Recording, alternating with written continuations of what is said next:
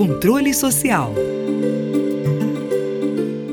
Segundo ano consecutivo, os tribunais de contas do Brasil lançam uma cartilha para orientar cidadãos, gestores e órgãos de controle na fiscalização de portais públicos na internet. O objetivo é reforçar a transparência das instituições no país, que é medida em um levantamento anual do Programa Nacional de Transparência Pública. O guia deste ano traz novidades, já que passa a contemplar as exigências da nova Lei de Licitações, da Lei Geral de Proteção de Dados, da Lei do Governo Digital e outras. O auditor público externo do TCE do Mato Grosso, Volmar Buco Júnior, fala sobre o papel da cartilha para a padronização de informações. A avaliação só vai considerar atendido o critério que tiver de acordo com o estabelecido. Então é uma linguagem única nacional, nós temos exemplos e o objetivo é criarmos uma cultura da informação mais clara, mais acessível, mais didática para o cidadão. O documento traz informações detalhadas sobre o Programa Nacional de Transparência Pública e sobre os critérios de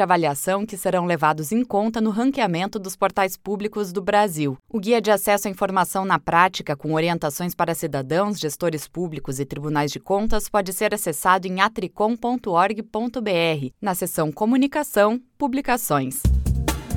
Rádio TCE, uma emissora do Tribunal de Contas do Estado de Goiás.